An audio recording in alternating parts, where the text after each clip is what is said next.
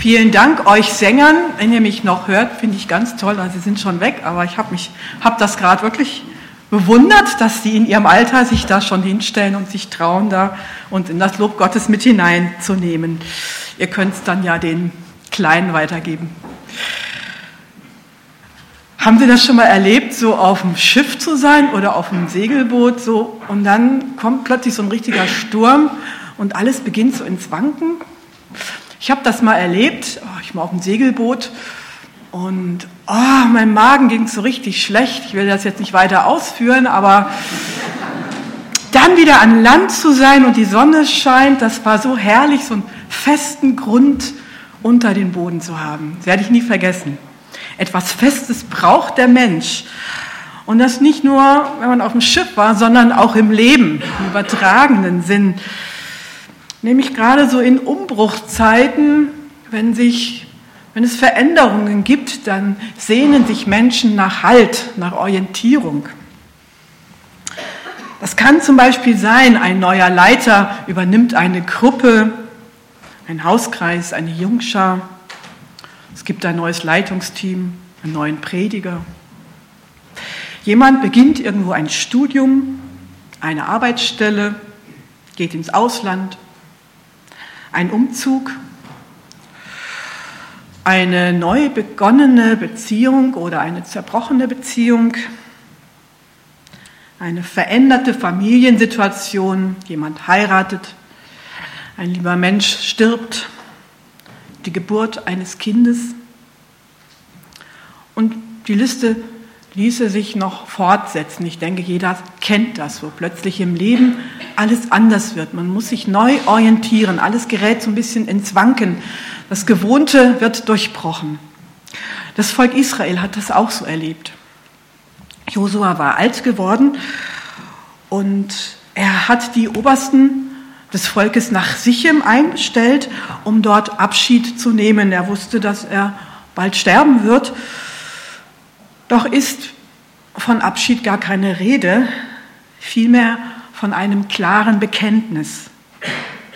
Und davon, wer nun, wenn Josua nicht mehr da ist, wer dem Volk Israel denn eigentlich vorangehen wird. Denn in dieser Frage entscheidet sich die Zukunft für Israel und auch für uns. Wer geht voran? Aber jetzt erstmal der Reihe nach. Ich ähm, lese heute den Text stückchenweise und zwischendurch werde ich erzählen, aber das werden wir dann merken. Josua 24, Vers 1 und 2.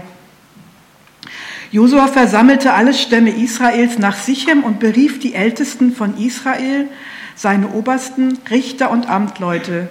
Und als sie vor Gott getreten waren, sprach er zum ganzen Volk. So spricht der Herr, der Gott Israels. Die Situation war die, Israel war endlich sesshaft geworden in Kanaan. Was sich so schnell liest, das war ein gravierender Einschnitt, der tiefer kaum erlebt werden kann. Bisher Wüstenwanderer auf Lebenszeit und jetzt fest an Land, an Hof gebunden. Das ganze Leben hat sich für Israel geändert.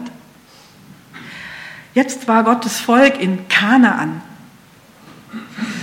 Israel stand in einem absoluten Umbruch zu allem Vergangenen. Gerade in Zeiten des Umbruchs, da wünschen wir uns umso mehr etwas, was bleibt. Wer entwurzelt wird, gerade der sehnt sich nach einem festen Halt. Das war für Israel damals nicht anders. Im Überschaubaren erleben wir das jedes Jahr an Silvester. Wenn wir vom alten in ein unbekanntes neues Jahr gehen, dann sind wir umso dankbarer für feste, tragende Zusagen Gottes an die wir uns halten. Etwas Festes braucht der Mensch, umso mehr, wenn sich scheinbar alles ändert. Um diesen festen Halt geht es Josua in der Rede vor dem Volk. Noch schauen wir uns diese letzten Worte Josuas einmal etwas näher an. Und ich werde ähm, erstmal erzählen, ähm, was Josua seinem Volk gesagt hat. Denn er blickt zurück auf die Geschichte Gottes mit seinem Volk. Er nimmt sein Volk mit auf die Reise durch seine eigene Geschichte. Wie im Film erscheinen Abraham, Isaak, Jakob vor ihren Augen.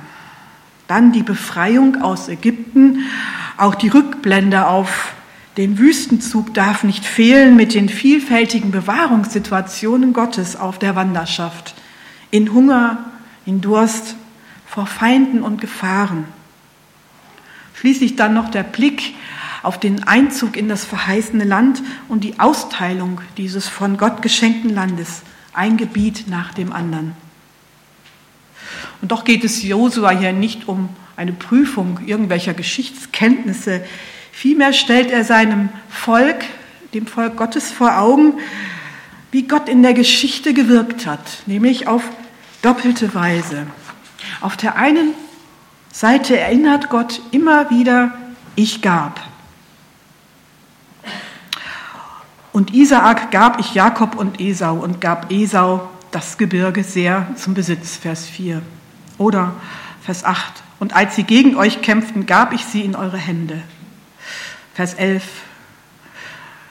Aber ich gab sie in eure Hände. Also immer wieder. Und ich habe euch ein Land gegeben. Immer wieder ist davon die Rede, ich gab. Und auf der anderen Seite sagt Gott, ich nahm weg.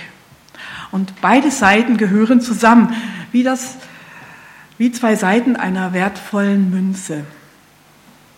Gott schenkte viele gute Stunden. Er gab Menschen eine neue Berufung, zum Beispiel dem Abraham.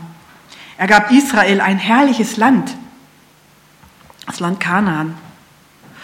Und überhaupt alles, was Israel jetzt in den Händen hält und vor Augen hat, hat es empfangen aus der gebenden Hand seines Gottes.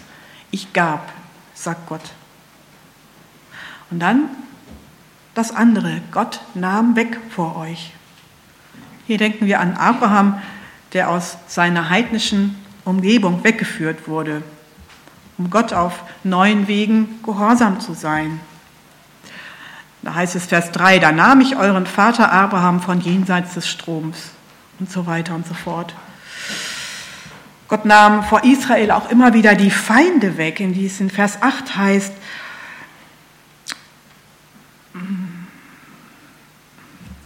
Und ich gab euch, und ich habe euch, habe euch gebracht in das Land der Amoriter, die jenseits des Jordans wohnten. Und als sie gegen euch kämpften, gab ich sie in eure Hände, sodass ihr ihr Land einnahmt und vertilgte sie vor euch her. Also er vernichtete die Feinde, er nahm sie weg. So manche Schwierigkeit auf der Wanderschaft löste sich, weil Gott sie wegnahm, weil Gott sie herrlich löste. Ich nahm weg vor euch, sagt Gott. Gott gab, das steht für die Berufung, für die vielen Geschenke Gottes in der Vergangenheit. Gott nahm weg, das steht für die Bewahrung Israels bis hierher. Es steht aber auch für die Verpflichtung, dass sich Israel nicht auf das Wiedergöttliche einlässt, auf das, was gegen Gott ist. Der Peter hat das vorhin schon so eindrücklich auch betont, dass Gott das Böse nicht will und dass das äh, weggelegt werden soll. Gott gab und Gott nahm weg.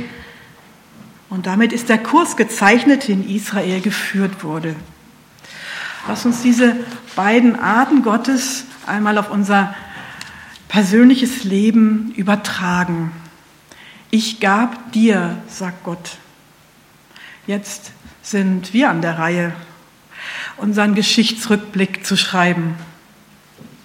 Wie viel hat Gott mir und dir gegeben?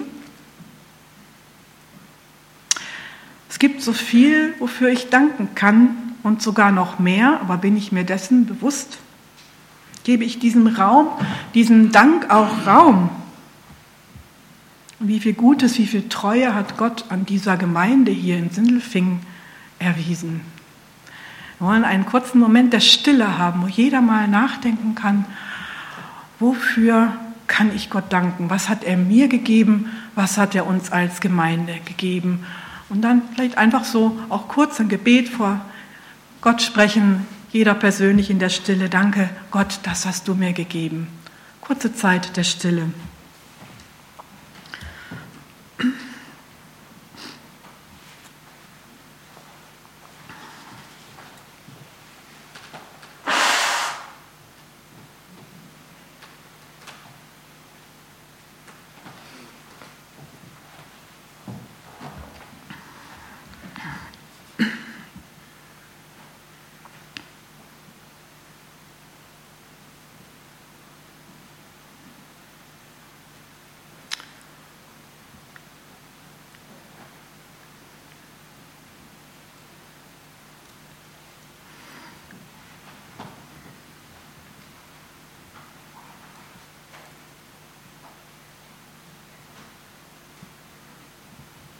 Das andere, was Gott sagt, ich nahm weg vor dir.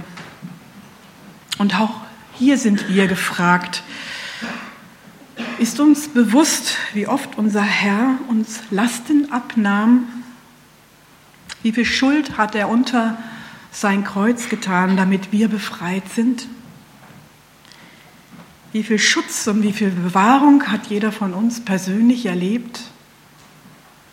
Und haben wir als Gemeinde erlebt, bewusst oder unbewusst? Ich nahm weg von dir, das hinterfragt uns auch.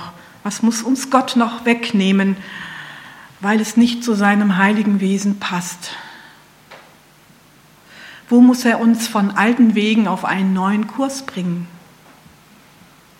Wie kann er uns freimachen, dass wir noch besser für ihn leben? Dass wir ganz für ihn leben. Gott schreibt Geschichte, Gott gibt und er nimmt. Er ist am Werk bei dir und bei mir und es ist gut zu wissen, dass er nicht aufhört damit.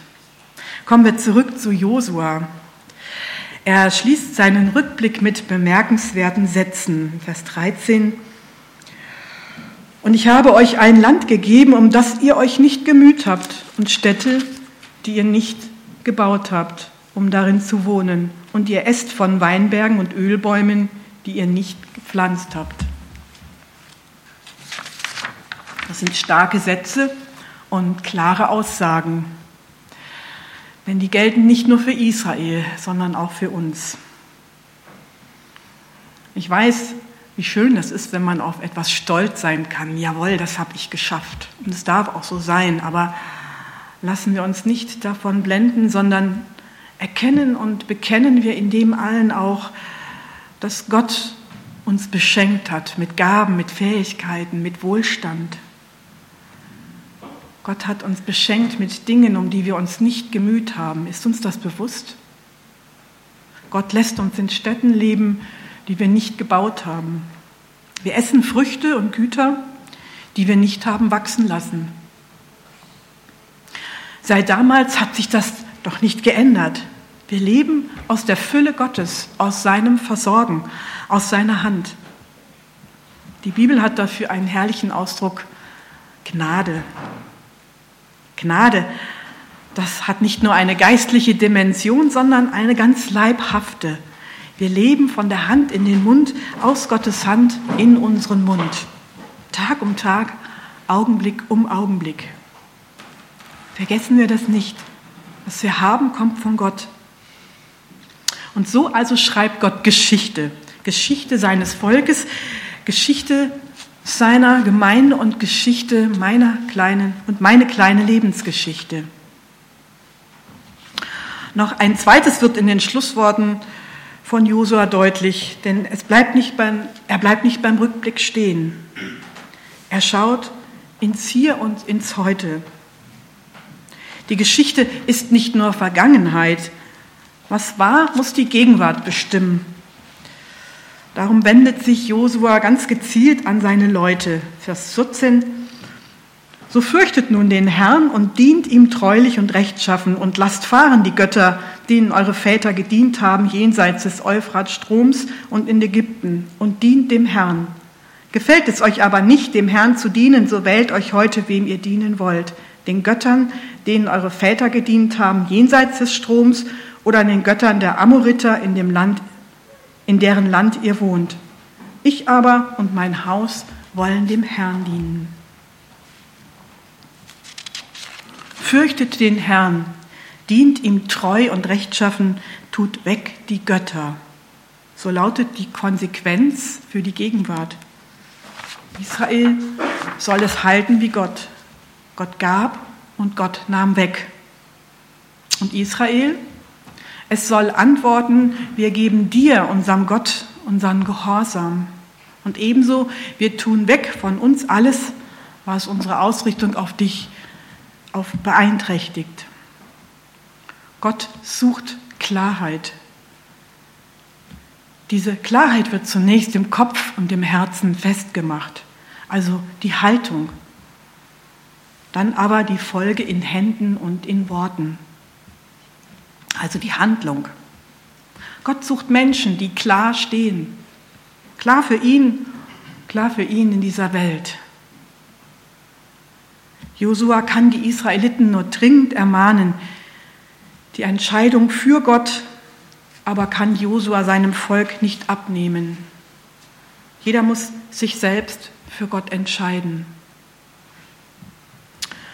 Darum fügt Josua am Ende seiner Rede das bekannte Bekenntnis an, das bis heute in so manchen Wohnungseingängen als Wandspruch seinen Platz gefunden hat. Ich aber und mein Haus wollen dem Herrn dienen. Das ist die Antwort des Josua auf die Geschichte Gottes. So kurz und so klar. Und das ist die einzig richtige Antwort auf die treue Geschichte Gottes mit uns. Auf Gottes Wort, ich gab, passt eben auch nur eine Antwort. Herr, wenn du mir so viel Gutes getan hast, dann gebe ich dir alles, was ich habe. Und auf Gottes Wort, ich nahm weg, ich habe deine Schuld ans Kreuz getragen. Da passt eben auch nur diese eine Antwort, Herr, ich gebe alles weg, ich gebe alles dir, was nicht zu dir passt. Und dabei fällt auf, Josua sagt nicht nur ich, er schließt auch sein Haus mit ein. Natürlich kann er über den Glauben seiner Frau und seiner Kinder nicht befehlen. Da ist schon jeder selber gefragt. Glaube lässt sich nicht vererben. Aber Josua erkennt scharf, dass ein Leben für Gott konkrete Auswirkungen haben muss auf sein Lebensumfeld. Zuerst in der Ehe und dann in der Familie. Seine Frau, seine Kinder, die Mitarbeiter, alle sollen sehen können, was Gott aus ihm macht. Und darum ist Josua hier auch gar nicht höflich. Er nennt zuerst sich selber, was man ja eigentlich gar nicht tut. Ich und mein Haus. Weil er weiß, zuerst bin ich gefragt. Ich bin gefordert, Gott zu folgen. Und dann geht es darum, dass dieses Bekenntnis, dieses gelebte Bekenntnis auch in die Familie hineinstrahlt. Und so ist jeder persönlich in die Entscheidung gestellt, Gott zu dienen oder nicht. Nun, wenn diese Entscheidung gefallen ist, was heißt das denn überhaupt, Gott zu dienen? Der hebräische Begriff, den die Bibel an dieser Stelle ver verwendet, meint einem stärkeren Unterworfensein, einem stärkeren Unterworfensein. Wer jemand anderem dient, wird von ihm in Anspruch genommen. Es geht um Verfügbarkeit gegenüber einem, der über meinem Leben steht. Nun die Frage, wem diene ich? Wem unterwerfe ich mich? Wer darf denn eigentlich über mir stehen?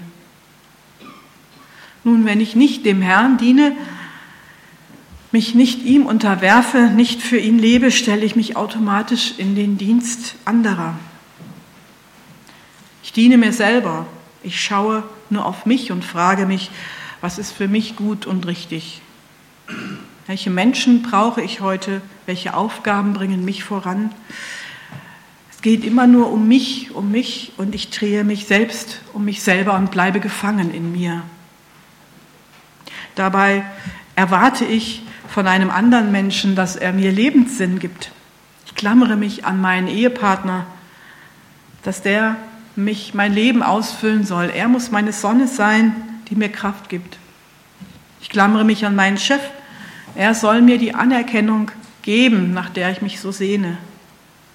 Ich klammere mich an meine Clique, die soll mich bestätigen. Dann fühle ich mich stark und es gibt mir Bedeutung. Doch der Ehepartner, der Chef, die Clique können mir nicht den Halt geben, den allein Gott mir gibt. Sie können nicht bis ins Letzte meine Sonne sein, meine Kraft, meine Energie, meine Freude. Denn auch sie brauchen den Erlöser. Sie brauchen den, der sein Leben für sie gab. Das heißt, du und ich, wir brauchen noch einen, der größer ist als wir selbst, der es besser weiß, der es besser kann, der vollkommen gut ist. Wir haben es vorhin gesungen in dem Lied, du allein bist vollkommen gut zu mir, der uns erlöst hat vom Drehen um uns selbst, dem allein alle Ehre gebührt, ja, der in seiner tiefen Liebe so weit ging, dass er sein Leben für mich, für dich gelassen hat. Ist der es nicht wert, dass ich ihm diene? Doch was heißt es weiter, Gott zu dienen? Zunächst dürfen wir es Gott sagen im Gebet, Herr, ich will für dich verfügbar sein mit dem, was ich bin, mit meiner kleinen Kraft, gebe mein Bestes. Ich möchte, dass du was draus machst in dieser oder jenen Situation. Ich will tun, was du willst. Ich will gerade den Menschen dienen, die du mir heute an diesem Tag vor die Füße legst, die du mir vielleicht ins Gedächtnis rufst oder die an mir vorbeischieren, marschieren, denen ich begegne. Ich will dir meine Zeit opfern für diese oder jene Sache. Mir ist es zu Anfang des Jahres so gegangen, dass ich mir überlegt habe, was heißt es eigentlich, dem Herrn zu dienen? Und ich habe das entdeckt in einem Lied, das wir nachher singen werden. Da steht das sehr schön formuliert. Herr, weise du mir deinen Weg. Zeig mir die Welt mit deinen Augen. Lass mich erkennen, was dir wichtig ist. Gebrauche mich in dieser Welt. Mit anderen Worten, wenn, wenn wir morgen wieder oder gleich wieder im Alltag sind, am Arbeitsplatz, in unserer gewohnten Umgebung, in der Schule, dann schenk du mir, Herr, deine Sicht für die Dinge. Zeig mir, was getan werden muss. Gib du mir deine Sicht für die Begegnung mit bestimmten Leuten. Zeig mir, wie du diese oder jene Person siehst wie soll ich mit ihr umgehen? Was soll ich ihr sagen? Wo soll ich vielleicht besser schweigen? Oder die Frage, wie soll ich meine Zeit einsetzen? Zeig mir, was dir wichtig ist im Blick auf die Gemeinde, auf die Familie, wo sich Aufgaben lassen und wo neue Aufgaben anpacken dass ich hinter all dem, was mir begegnet, was ich so erlebe jeden Tag, Jesus sehe. Und wenn ich jemandem etwas Gutes tue, dass ich weiß, ich habe es doch im Grunde genommen jetzt für Jesus getan und er freut sich drüber. Dem Herrn dienen, für ihn da sein, in den vielen Alltagssituationen und Entscheidungen ihn im Blick haben. Ich komme zum Schluss am Ende des 24. Kapitels und am Anfang des Richterbuches, da steht noch ein sehr ernstes Wort. Da steht, dass Israel dem Herrn diente, solange Josua lebte. Und als er und die Ältesten des Volkes gestorben waren, verließ Israel den Gott seiner Väter und sie fingen an, anderen Göttern zu dienen. Eine traurige Sache. Die Kinder hatten Gottes Geschichte nicht mehr erlebt, sie hatten sie auch vergessen. Gott zu dienen fand nur noch in ihren Köpfen statt. Das hatten sie irgendwo einmal gehört, aber es war nur noch Theorie, nicht eigene Erfahrung geworden. Und so ließen sie sich dann irgendwann auf den bequemeren Weg ein. Da, wo unsere Entscheidungen, Gott zu dienen, verstaubt und Schnee von gestern sind, da, wo wir diese Entscheidung nicht immer wieder erneuern und befestigen, wo wir Gottes gnädiges Handeln in unserem Leben nicht mehr entdecken und ihm dafür danken. Wenn sich Glaube nur noch in unseren Köpfen abspielt, dann ist Gefahr in Verzug, dann ist Wachsamkeit angesagt. Dann dürfen wir nicht zögern, die Entscheidung, ihm zu dienen, wieder neu festzumachen. Israels Abkehr von Gott nach Josuas Tod soll uns eine Mahnung sein für das eigene Leben, Gott von ganzem Herzen zu dienen. Wer geht voran? Auf wen richte ich mich aus? Wo suche ich Halt und Orientierung? Wer darf mein Leben bestimmen? Wer gibt den Ton an und wer hat das Sagen? Auch für uns steht heute diese Aufforderung im Raum. Erwählt euch heute, wem ihr dienen wollt. Entscheide dich, wem du dienen willst. Mach klare Sache und lass dich nicht einfach treiben von deinen Wünschen und Lüsten, vom Zufall, von den eigenen Ansprüchen oder von den Ansprüchen anderer.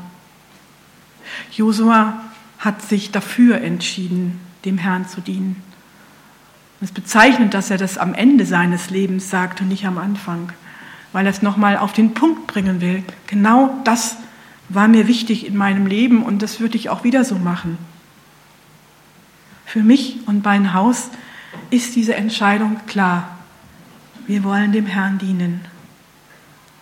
Amen. Ich bete noch mit uns.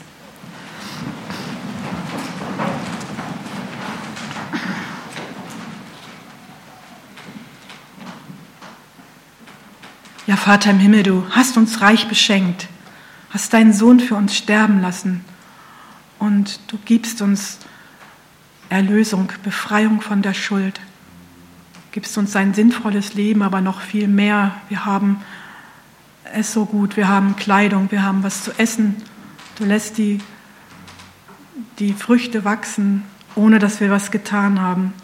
Danke dafür und danke für dein Wirken in unserem Leben, wie du uns geführt hast bis auf den heutigen Tag, wie wir dich erleben durften, für das, wie du uns verändert hast. Danke dafür. Danke, du bist der, der wegnimmt, das, was uns belastet. Und wir bitten dich, dass du auch das wegnimmst, was wir dir jetzt in der Stille sagen.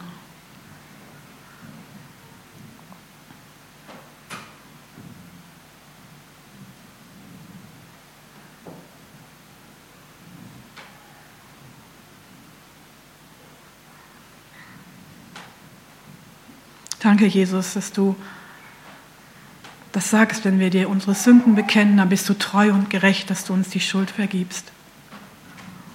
Und wenn wir jetzt vor die Entscheidung gestellt sind, wem wir dienen wollen, dann wollen wir dir sagen, dass wir dir dienen wollen. Mit unserem ganzen Leben, mit unserem Herzen, mit unseren Händen. Und dann bitten wir dich, öffne uns die Augen für das, was dir wichtig ist. Wir befehlen uns dir und deiner Treue, deiner Gnade an. Amen.